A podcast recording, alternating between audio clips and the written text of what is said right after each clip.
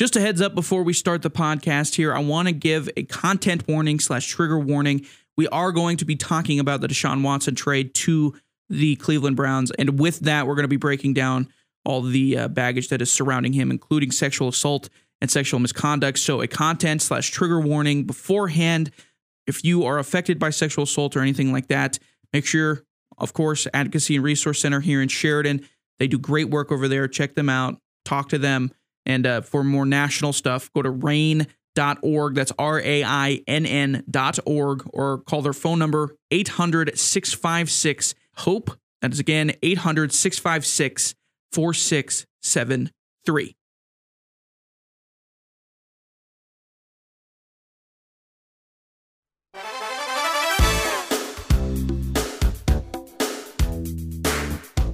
I want to give the sincerest apologies to anybody that listened to my show last week and picked their picks for their March, their uh, hoops hysteria bracket, if you will, um, according to mine. That was a disaster. Um, I am pretty down bad when it comes to my bracket compared to the rest of the people that are playing um, with hoops hysteria and some of the VIPs. I uh, I'm a mess. That was one of the worst brackets I've ever picked, and I sounded so confident in that uh, in that uh, podcast, and I am sorely disappointed that some of you guys had to listen to that and then made the picks afterwards. After I gave a very, a very, very confident spiel on the podcast last week, so it's all for fun. You know, I'm probably going to burn the pod. I'm probably going to delete the podcast off of the internet for the rest, of, so nobody knows what happened there. Uh, delete it for eternity. We can all go back and laugh at it for now, though. Um, so yeah, we're still in it. We're about to get into the the round of 16, if you will, and then um, I'll uh, we're gonna have picks for that tomorrow morning on the KROE morning show. So make sure you tune in for that, and we'll see where it goes from there. It can't get much worse, so I'm hoping it'll be better. We'll see what happens. But today, for today's podcast, we're getting into some serious stuff. I'm joined today by Mallary. Hello. Former co host, now guest of the show because we ditched that after two episodes. James can't decide what he wants. I don't know what I want anymore. But joined by Mallary. Thank you for coming on the show, Mallary. You're welcome. Glad to be here we are talking about Deshaun Watson. And with Deshaun Watson, a lot of stuff um, comes with Deshaun Watson. Um, a lot of extra baggage comes with Deshaun Watson. Everybody knows the stories by now. Everybody knows um, what's going on in that situation. He signed a uh, five-year, two hundred and thirty million, fully guaranteed contract with the Cleveland Browns on Friday um, after being traded from the Houston Texans um, on Friday as well, and then signed the fully guaranteed contract of $230 million, which the first year of, the only money he's getting is a base salary of $1 million. So it's almost like the NFL seems to know something is going to happen, such as a suspension or something like that. Or, excuse me, the Cleveland Browns know that something is going to happen thanks to the NFL, such as a suspension. So they only have to pay the $1 million from Deshaun for Deshaun Watson um, for the next year in case that suspension does happen, and then you know the forty six million or so I believe uh, kicks in after that year. Yeah, the forty six million for the next four years, all the way into twenty twenty six, kicks in, and it's all completely fully guaranteed. So, if you don't know what's going on with Deshaun Watson, other than that, I'm going to give a quick breakdown. This is mainly why Mallary is here. Mallary, you used to work at the Advocacy and Resource Center, correct? I did. And while I'm going to share some stuff today, it's not a representation of their thoughts, but yes. I have learned a lot from them and working there about the statistics around sexual assault and other violent crimes. So I thought exactly. I'd shed some light on that. Okay. And she kind of hinted at it there. Um, Deshaun Watson has a lot of accusations following him, 22 to be exact, of sexual misconduct or sexual assault varying degrees of sexual misconduct and sexual assault. I'm not going to get into the details on this podcast because it is pretty um, grim, disgusting, if you will. That's really the best word for it. It's pretty horrible. It's pretty horrible. Um, so I'm not going to get into the details. If you want to read them for yourself, they are out there. The details are out there. Like I said, they are grim. You will want to, you know, be prepared because it's not a great look for Deshaun Watson. But here we go. This is sort of the timeline. Uh, Ashley Solis filed the first lawsuit against Watson with her attorney, Tony uh, Buzbee, on March 16th back in 2021, a little over a year ago, detailing very clear attempts at sexual, sexual misconduct while he was getting a massage from Ashley. Solis. Um, as the news of that lawsuit spread, another suit was uh, surfaced on the Harris County on the Harris County District Clerk's website, and then another suit on the next day, and on and on and on. It accumulated as more and more suits were filed with Buzbee until at one point Watson faced 23 civil suits of either sexual misconduct or sexual assault. Multiple judges ruled, this is later on, multiple judges ruled that the names of the plaintiffs had to be disclosed, which led to one lawsuit uh, being dropped due to privacy and security concerns, which brings us to our number of 22. Watson faced 10 criminal complaints, and a Harris County prosecutor presented the case to grand jury, which uh, returned nine no bills, quote unquote, and the uh, prosecutor announced he wouldn't be charged for any of those crimes in a criminal court. Watson still faces those 22 active civil lawsuits even after being traded to the Browns, each suit describing graphic incidents of sexual harassment and sexual assault. All while this is happening, Watson is, was still part of the Houston Texans organization, albeit he did not play last year at all in the 2021 season, but it wasn't by the NFL's hand. It was mainly by the Houston Texans' hand. They kept him off the 50, the 53 man roster. They didn't suspend him or anything like that. He wasn't put on the commissioner's exempt list. So Watson basically didn't suit up for anything, and he still made his base salary of $10.54 million in 2021, all without playing or suiting up or really taking any you know public comments or anything like that. He pretty much hid in the shadows for the rest of 2021.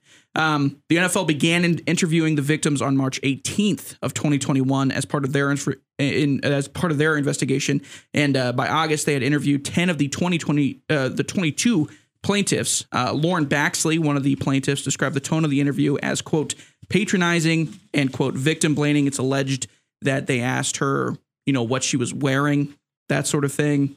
That's incredibly problematic. Yeah, that sort of victim blaming and patronizing that comes with a lot of these suits, I would assume. Unfortunately, because the culture surrounding sexual assault yeah. often blames the victim exactly. rather than the perpetrator. Yeah, very true. So, and that was coming from the NFL, which, mm-hmm. you know, which side are they on clearly. Um, in cases, in most cases of sexual misconduct, survivors often pursue pursue uh, civil lawsuits over criminal complaints for a number of different reasons beyond financial uh, reparations. The criminal system is poorly equipped, very poorly equipped to deal with sexual violence, with investigators uh, re traumatizing survivors, as well as a lack of control over a case handled by the police.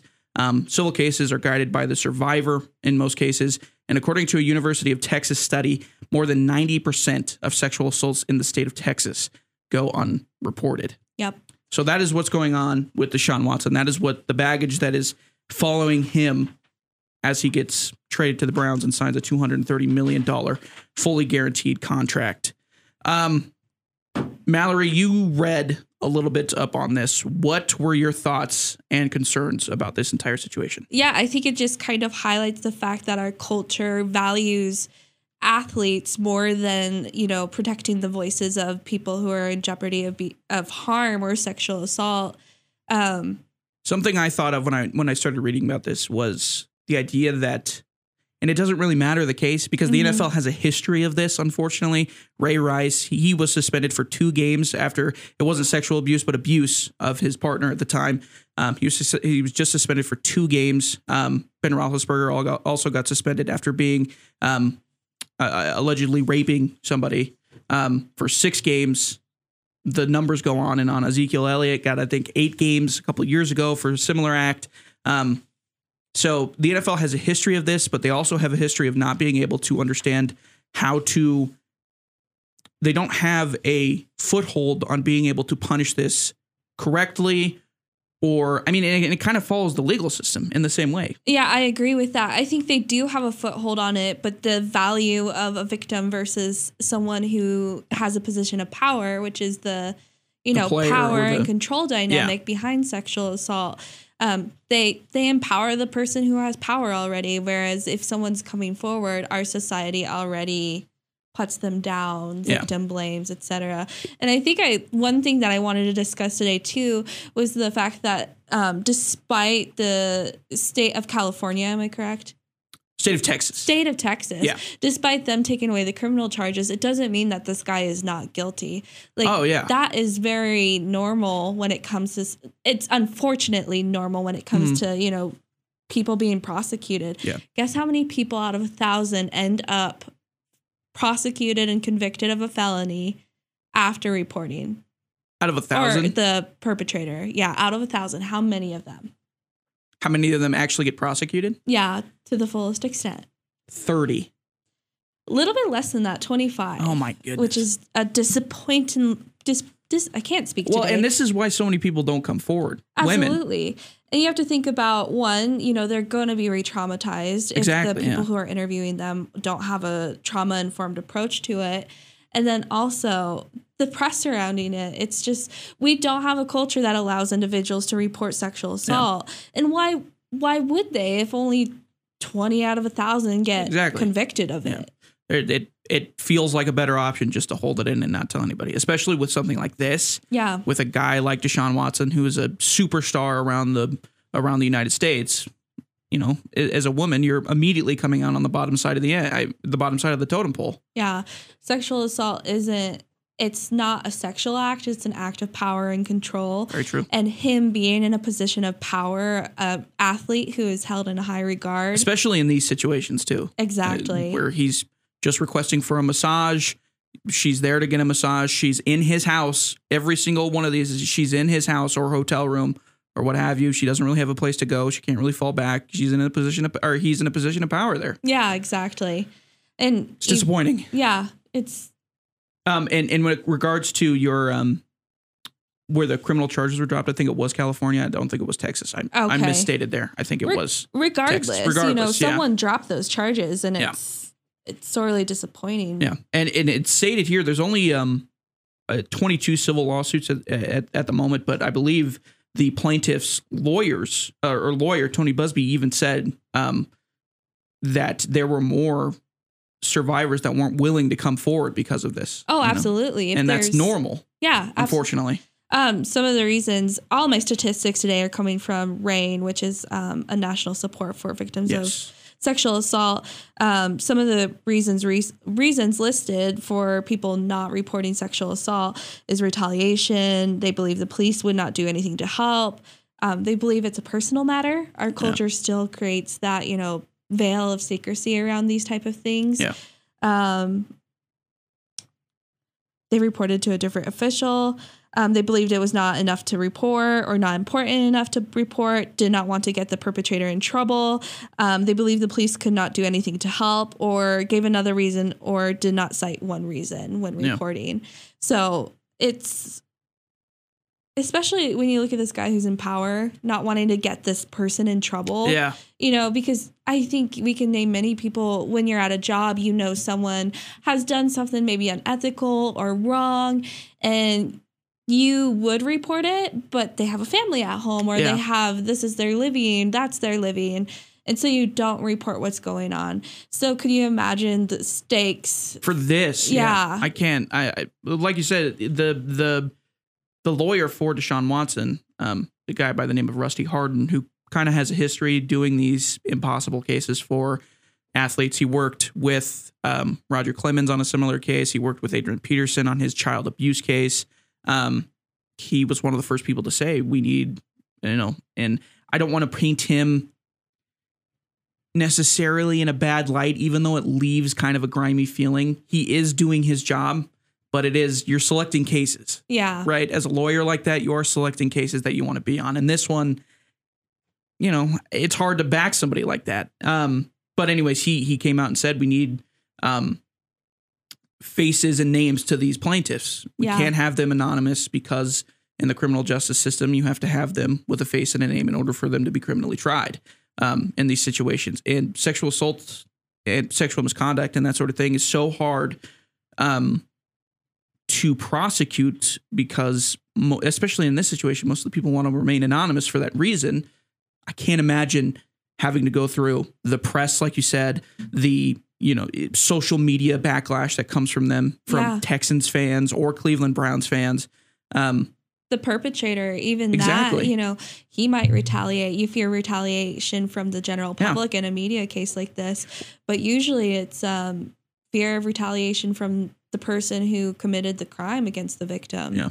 Well, and, and the other thing, if you're believe him or don't, if you if you believe in the in the um, in the plaintiffs or not, or the sexual assault victims or not, you can't help but look at Watson's actions and not think to yourself that he is doing this in a way that is more disappointing than it is revealing. Um, he hasn't spoken. I want to take a couple steps back there actually yeah. because I just I think it's a really good uh, signifier of our culture. I don't know if signifier is a word, but I'm going to use it. It works for but me. when you're talking about victims of sexual assault, like you don't like people refer to the victims as the one doing the action of these. So like That's true. you yeah. said whether you believe them or not. Yeah. Why not? Do you believe I him do- or not? uh, you that's- know? yeah, that's and I'm fair. not correcting your language because I No, know you're fair. sincere, but it just it shows a good representation of where our Yeah. culture stands. That's fair. You That's a know, good point. Yeah. a lot of titles aren't, um, you know, blah blah athlete sexually offends. It's 22 victims Yeah. sexually assaulted, You're and right, it's yeah. not holding our offenders accountable for these type of action, these heinous, heinous crimes. Yeah, no, uh, you're right. I mean, that's a good point. It, it, it becomes the the victim's trial more so than the the defendant's trial or the you know the the person who's being charged trial. You're right. I mean, that's a that's a good point, and you can you can kind of see that in um a lot of different areas too. It became the George Floyd trial yeah. instead of the the Chauvin trial after a while. Um, so I mean, that's just kind of you're right uh, about it being a societal thing. It is interesting to look at that. And again, like because people often think that these acts are sexual, they are not sexual. They are while it's a sexual assault, it's Mm-hmm. an act of power and control. They're trying to control someone by using their power. comes from a place of power. And so again, the language in our culture, while you're saying, you know, whether we believe the victims or not, um, I know you're a sincere individual who is not victim blaming, who does believe Yeah. in these individuals, but our culture creates an environment where we tend to use that language. Yeah. And in the culture itself, and even in the criminal justice system, creates a system where, especially for these instances where sexual assault cases and sexual misconduct cases like this, they're so um, hard to prove because, you know, a massage therapist isn't going to have a camera running 24 7 or an audio device running 24 7. You're literally running off of he said, she, sh- she said. Yeah. And in our criminal justice system, that's not how it works, unfortunately. Yeah, our- Because for these situations, it should be 22 women. Yeah. There are 22 women here hey, saying, hey, this guy did this to me while I gave him, you know, I gave him a massage as he requested in his place of ho- is his home or hotel room where he has all the power in the situation. Yeah. This is, I mean, this is the scenario where it should be he said, she said. I believe the women in this scenario. There's 22 of them plus the people that we haven't heard from. Yeah. And our criminal justice system just leans into the culture that we've created as a society. And that's, very true. yeah, very victim blaming, unfortunately. Yeah. And um, whether you believe, as I was saying before, um, I do believe in the women. If you believe Deshaun Watson did this or not, it's interesting to look at this perspective as, and you, you kind of mentioned it at the beginning of, of the show, the idea that talent, and this is kind of the phrase that I came, that I've heard, you know, numerous times is that talent trumps morality when it comes to these situations Yeah. and I named the other people: Ben Roethlisberger, um, Ezekiel Elliott, and you know Tyreek Hill's one of them. Ray Rice. They're not all sexual, but abuse just in general. Um, it seems like mainly in the NFL because this is the one the NFL has the biggest problem where these guys, you know, they play in a very physical sport. That's not an excuse, but I'm just kind of outlining. This is what they do for a living. You Yeah. know, they run into each other. They don't. I, I. It's hard to tell if some of them have an off button And when it comes to that sort of stuff. this trickles down to college sports as well Ver- too yeah. and even high school sports as well Yeah. you know universities schools tend to value the athlete versus Absolutely. the victim Yeah. So, the victims or the the athletes themselves when they get on campus for a university or you know professional they're immediately put on a place of power because of you know one how much money they make obviously and how much talent they have. They immediately they they have always been told that they have they are better than the person next to them because of the talent that they have. And for some reason that kind of creeps into the rest of their lives regardless of what it's what it is. Yeah and i think it's general knowledge too that these people are valued or these athletes are valued and so it makes of those you know thousand reported the 25 get convicted. Yeah. But at the same time too only 20% of like college students are reporting sexual assaults. Yeah. So it's depressing. It's incredibly sad. Yeah. you know I mean, and you can't. The weird thing is, people will look at this and still think that the system is working somehow. The system is in a correct format that even though what was the number you 25 of a thousand Yeah. of them actually get prosecuted to the full extent of the law Yeah. people will think that that is working even though it's not i mean that that is clearly a a, a lopsided number it Yeah. doesn't make any sense that this pro this system is set up for women or sexual assault victims to come forward give their name that sort of thing the situation that happened re-traumatize the re-traumatize these victims and then he's got to walk free the guy's got to walk free because you know we don't have the cameras we don't have the audio we don't have the the specific evidence in order to get it done but And that individual shouldn't that matter. should have been empowered through the criminal justice system is now put in a position where they are further in danger. again back you know to being a, another victim And but this time it's the criminal justice system that's doing it to him that and then also the retaliation that may come afterwards too. because the guy's walking free exactly. yeah so Um, looking at this from a NFL perspective, um, it's going back to kind of the talent and morality, the talent kind of trumps morality thing. It's interesting. I can't believe one that the Browns were willing to do this. Two hundred and thirty million dollars guaranteed. They put up a quote from their owner saying, um, "This was a little bit after. I actually this was like Sunday, I think, after they signed him on." uh, Friday after they traded and signed him on Friday. Um, the owner basically put up, and I'm being um, obtuse here because I don't have the actual full quote in front of me. Um, he was basically saying that you know they they did their own full investigation into the situation um, and determined it was safe to make the trade and, and then to sign him to an extension.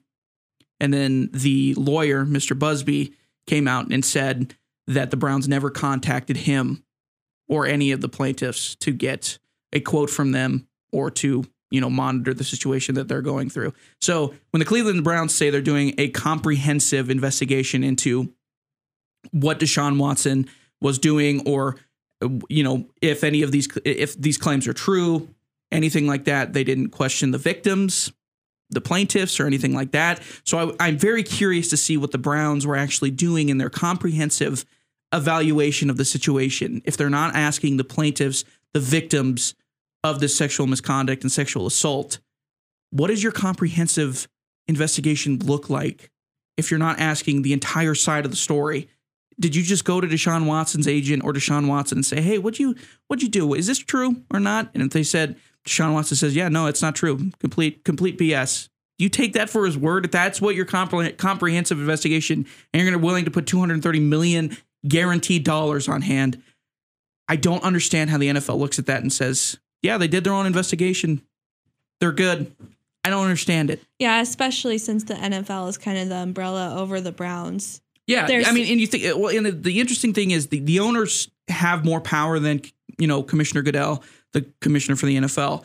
He had they have more power than he does, but in the it, but Goodell has made this his own job of trying to become the moral compass of the rest of the NFL, being judge, jury, and executioner. I don't know, like I said, how you look at this and you see it as okay. And the Browns are even preparing for that. They they made his base salary for 2021 $1 million compared to the $46 million that he's going to get the rest of his contract. So mm-hmm. they're already preparing for him to be suspended at least for the full season, half the season, and they're willing to they're willing to to cope with it. They think that the the Browns are the Browns organization as a whole is thinking that no matter what has happened, if they can trot Deshaun Watson out there and the Browns go 13 and 4 this year, that everybody will forget. And sadly, they're right about that part of it. Unfortunately, Yeah. Ben Roethlisberger was accused of rape before the Super Bowl.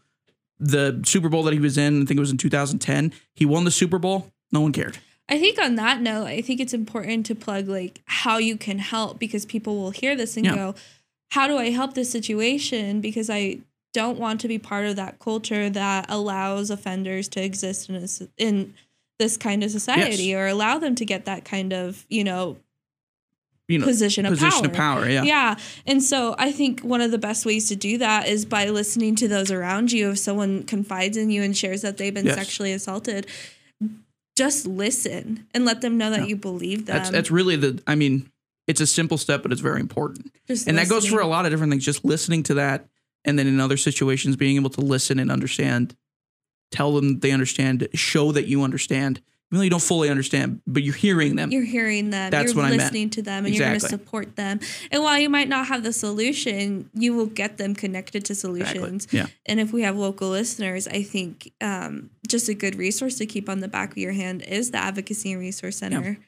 Um, there, They've always done great work. they really have, and you know, if you want to help out in another way, that's not just supporting survivors, um, but lending a hand in that type of work. You can get in touch with them. They Yeah. take volunteers and.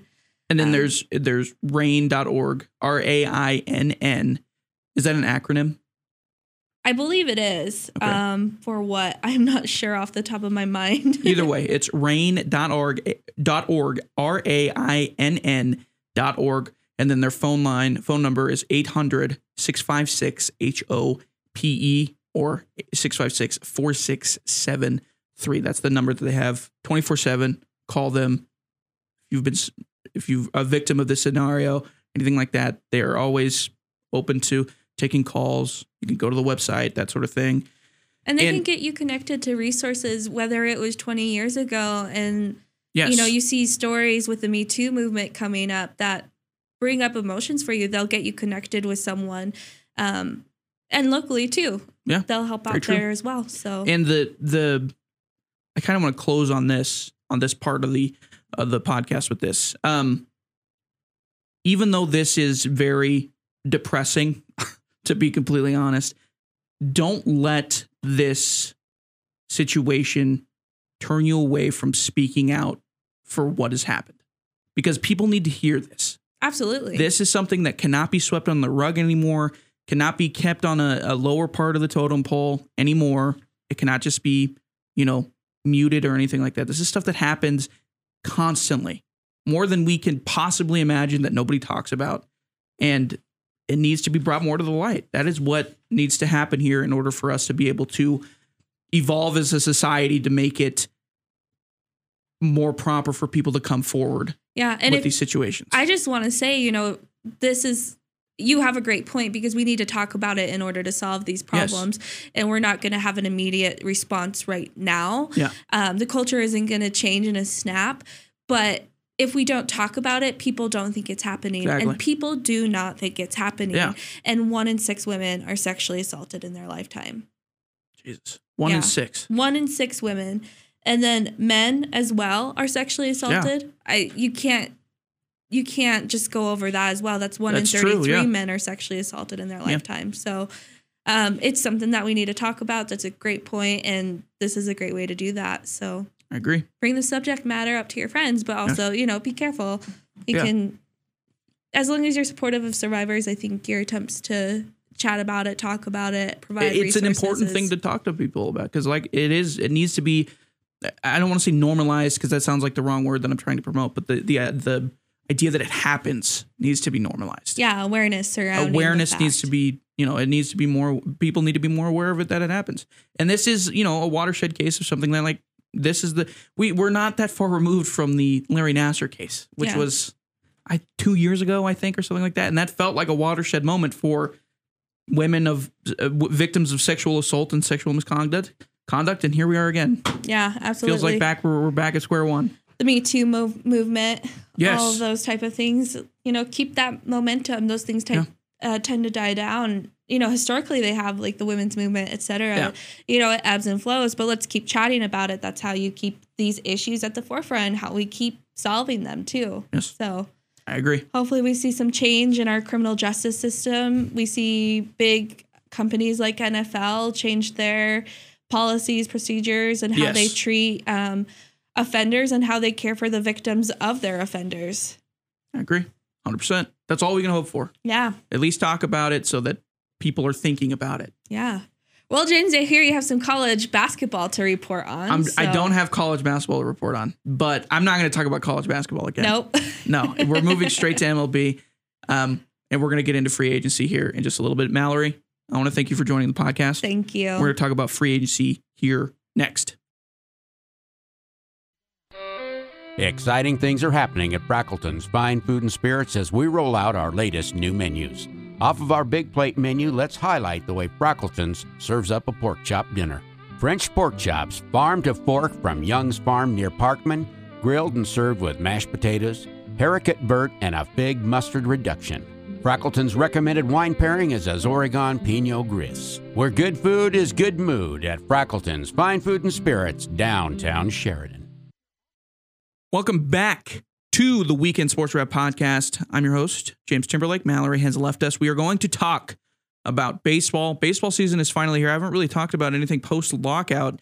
Um, spring training got underway last Thursday after the two sides of the Players Association and the MLB finally reached an agreement. So now we're having spring training and free agency kind of at the same time. It's a weird mishmash of watching baseball, than watching your phone to see if anybody's been traded or acquired through free agency. So it's kind of like a weird mix of things going on. But you know what? It's been kind of fun so far. So not too much to you know i'm not mad about it you know we've we've had some cool acquisitions the red sox have trevor story shout out the old rockies fans we got your boy now over in boston we'll treat him well the monster will be a nice uh, a nice target to aim at now that he can't uh, hit moon shots like you could in at uh, coors so we'll take care of him a nice a nice little six year deal i think it was a six year deal with trevor story in boston so the rockies have lost trevor story um, but They've got some other acquisitions that they made. One big one that we're going to get to a little bit later on.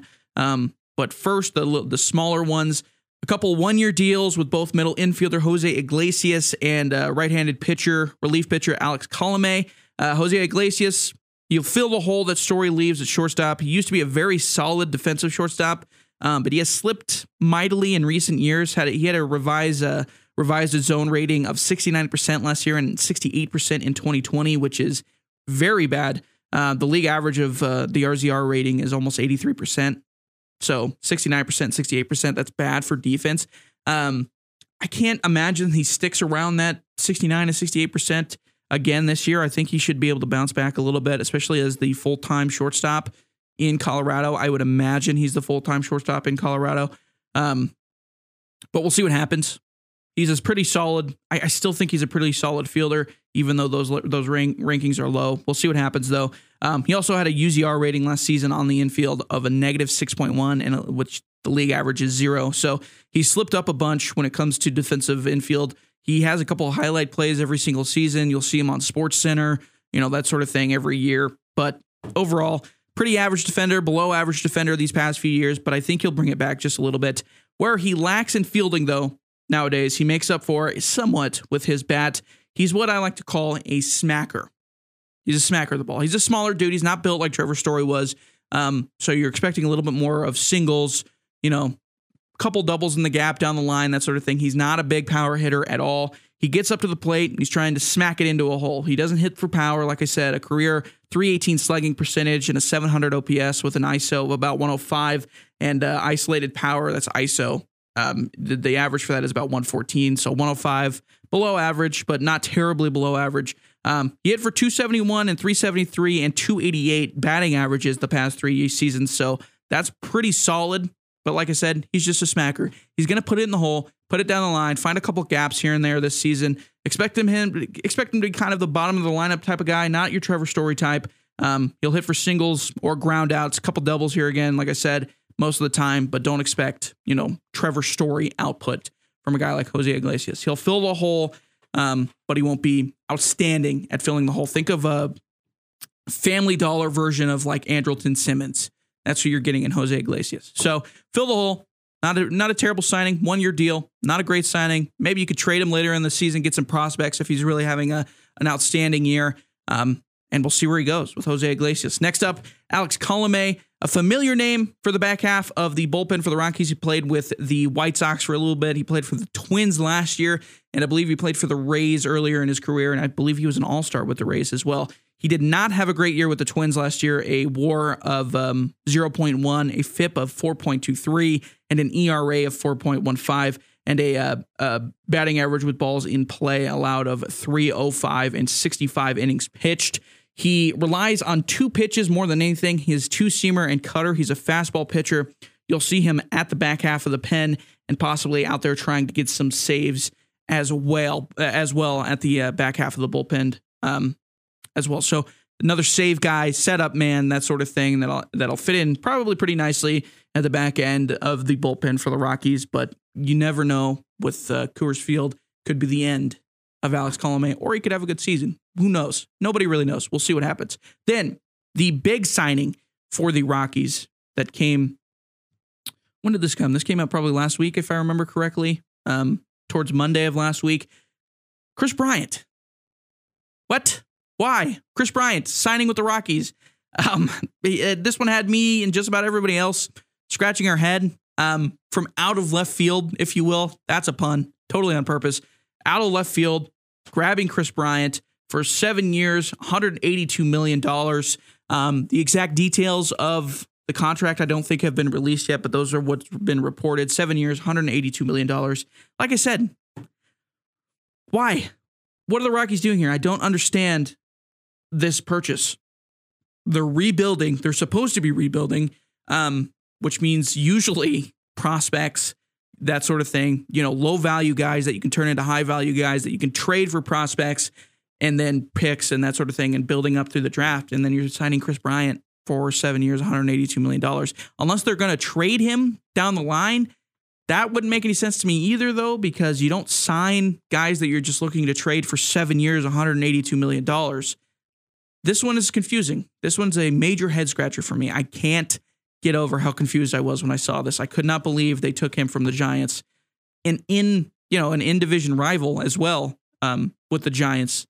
And they gave him that bag. So to me, this one just feels like if you know, if you're an owner, your sole job as an owner is to make money. Um, no matter what team it is, if you ask any owner in any league in any profession, um, especially sports professions, your job as an owner is to make money. It's not to win games. They don't. I mean, they care about that obviously because that's more money. But you know, money comes first, and making money is the uh, the god, if you will, of being the owner of a sports team. So this one, the signing feels like uh, ticket sales. You know, fetching for ticket sales and jersey sales. There's going to be a ton of Kris Bryant jerseys walking around Coors Field this year. You can bet on that. It's probably going to be one of the top selling jerseys this season. Um, and it's going to sell tickets. The guy is a good player still. He hit for 265 last season. Uh, the MLB average is about 244, so he's a good hitter. A 353 on base percentage, uh, 317 is the MLB average on that, and a 481 slugging last year. 411 is the MLB average on that as well. So hits good. He's a good hitter. Hits for power. He had an OPS of 835 as well, um, and the MLB average on that is 728. So the dude hits for power. He doesn't mess around at the plate. He's a solid hitter. He does strike out a little bit too much. I think his uh, strikeout, his K percentage last year was about 23%. And uh, you want that lowered, obviously. You want to hang around 14% or something like that. So he does strike out a lot. He doesn't walk a lot.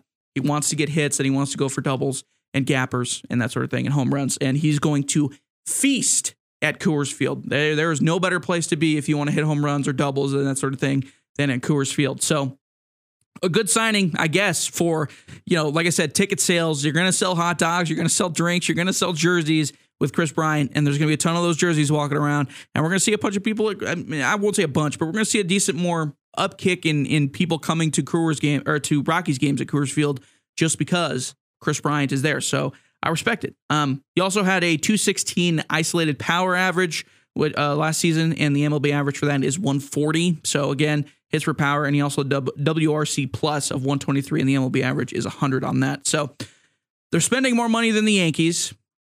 That was an unnecessary jab at the Yankees. I apologize. Not really. I mean, it was kind of necessary. Um, but you know, for reasons I can't really fathom, I don't know why they're spending this kind of money. Um, if they're trying to rebuild, which they are, that is what they said. They switched ownership and uh, GMs and stuff like that last season or the season before, if I remember correctly to try to rebuild the franchise into um, what it once was, I guess, kind of quote unquote, back in 07 and that sort of thing. Um, so we'll see what happens. I mean, Kris Bryant, you're going for the money. I, I respect it. You know, you're gonna, like I said, you're gonna hit home runs, you're gonna hit your doubles, you're gonna get your triples out of him, you're gonna get your RBIs and your runs and such. So you'll be at least be con- competitive with the rest of the teams in your division. I think you're you're not gonna compete for the NL West no chance. I don't think it's way too top heavy. The the Giants should be good again. The Dodgers are definitely going to be good again. The Padres should be better than they were last year, especially in the second half of the season. So I don't think you're going to compete for first place in the NL West or anything like that. But you're going to get extra wins out of this deal for sure. I mean, he's gonna he's gonna win some a couple ball games by himself. So you know, more power to you. As for like I said, the rest of the NL West, it's pretty top heavy. The do- the uh, the Diamondbacks aren't going to be any good. Um, they're probably still going to be the bottom half of the the, uh, the the bottom feeder of the division. The Rockies are a little bit better than the Diamondbacks, I would say. So the Diamondbacks are still probably fifth fifth there in the division. Fourth, I have the Rockies. I think they're still better than the Diamondbacks. They're not better than the Padres or any of the other teams or the Giants or anything like that. So I still have them sitting at fourth. Maybe they can sneak into third, um, but I, I still I still don't see it. Um, third, I think the Padres, maybe the Giants. I'm gonna th- actually I'm gonna switch to the Giants. I'm gonna go Giants. I do not think they can replicate what they did last year. I could be totally wrong, and if I'm wrong, fair enough. I'll put the white flag up. They're doing stuff better than anybody else down in San Francisco. Um, they have a bunch of guys that hit the ball and they hit the ball hard. Um, that's what it was last year, anyways. And we'll see if they can kind of continue that, or if you know more people, more teams have kind of figured out how to beat the Giants, and much like the Dodgers did last year in the divisional series. So we'll see what happens. Um, but I think the Giants third place is what I would say. And then I got the Padres coming in at second. I think they're going to be a lot better than they were last year. Not, maybe not. Well, yeah, because the second half of the year they were they were bad last year in the second half of the season. So I have them being a lot better than last year. I think they can maybe compete with the Dodgers for first place. Um, maybe not. The Dodgers, the Padres have a lot of good bats coming. They just got Luke Voit, and uh, he led the league in home runs in 2020. Granted, COVID season, so kind of take that with a grain of salt. But he led the led the league with home runs in that season, so that's a good pickup for them, especially at first base. We'll see if he plays more DH or if he kind of shifts um, Eric Hosmer out of that first base position for the Padres, and um, we'll see if they can kind of get more production out of that first base spot, and then the rest of the group. And you still got Manny Machado, Fernando Tatis Jr. playing shortstop. We'll see if they keep him at short or if they're going to put him in the outfield like they did towards the back half of last year as well, because um, he was kind of a mess at shortstop defensively last year. So we'll see what they do there. He's not playing for the first few months of the season as well. So we'll see if they can kind of just hang on until Fernando Tatis comes back. Um, but some other guys like Jake Cronenworth should be better. Um, Wil Myers should be better. And um, yeah, we'll see what happens. I, I, think they should be still they should still be pretty good. Um, they should be competing for first place in the division, but first place in the division, obviously, the Dodgers, without a doubt, will be one of the best teams in the league. That the lineup that they have, let me pull it up here. So this is their projected lineup according to CBS. This is just the first thing I clicked on. A disgusting lineup. So first you got leading off Mookie Betts in right field, Trea Turner at shortstop as the second hole, Freddie Freeman, who they signed in the offseason. Somehow, somehow, they they keep signing these guys. They keep finding finding the money. I, I hate the Dodgers, man. They're, they're, they're new the they're the new Yankees. Um, they keep finding the money to sign these guys, and they have no business signing these guys. So Freddie Freeman batting three hole. This is the projected lineup, if you will. Freddie Freeman batting three hole, playing first. Justin Turner at third base, batting fourth. Max Muncy, your DH.